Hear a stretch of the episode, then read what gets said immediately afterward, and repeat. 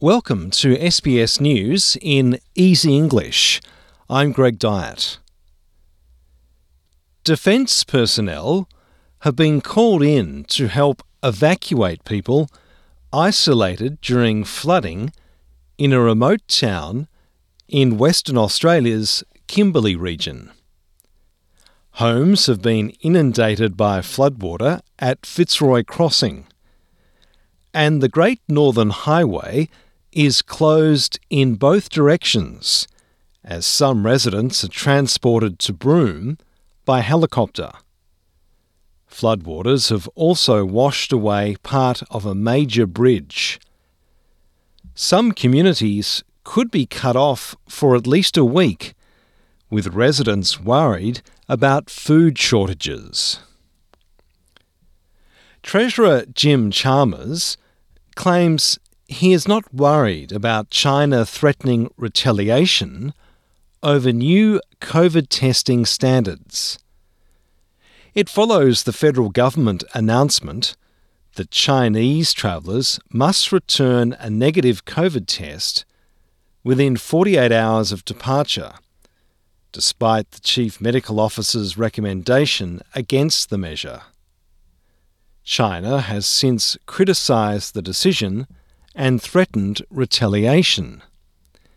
Mao Ning is with China's foreign ministry.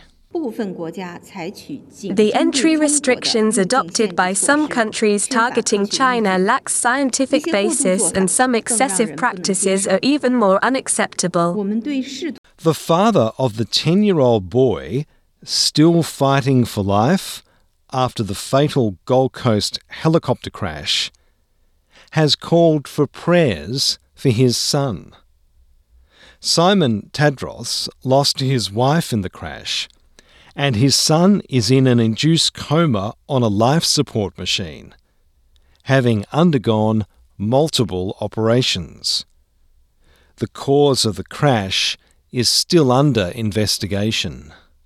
Two teenagers have been seriously injured in a crash between an e scooter and a vehicle on Queensland's Sunshine Coast.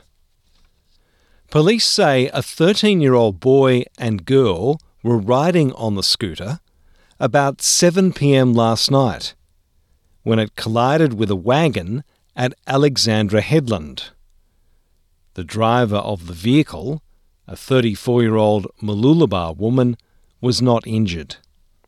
The Nationals are making regional education and childcare a top priority, saying there's a crisis in rural Australia. Party leader David Littleproud claims that despite the government spending billions subsidising housing, only a few new apartments are available to families in rural areas. The Nationals' Darren Chester will now take over as opposition spokesman on regional education, regional development and local government and territories after Andrew Gee left the party. Authorities have issued a warning to tennis fans to be wary of scalpers ahead of the Australian Open starting this month.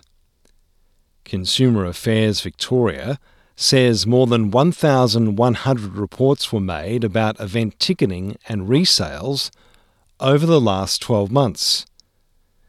People have reported overpaying for tickets as well as receiving illegitimate tickets.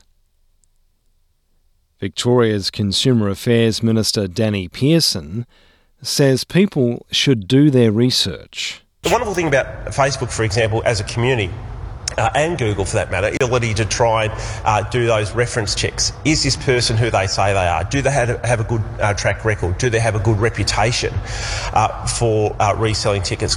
I'm Greg Dyett, and that's SBS News in Easy English.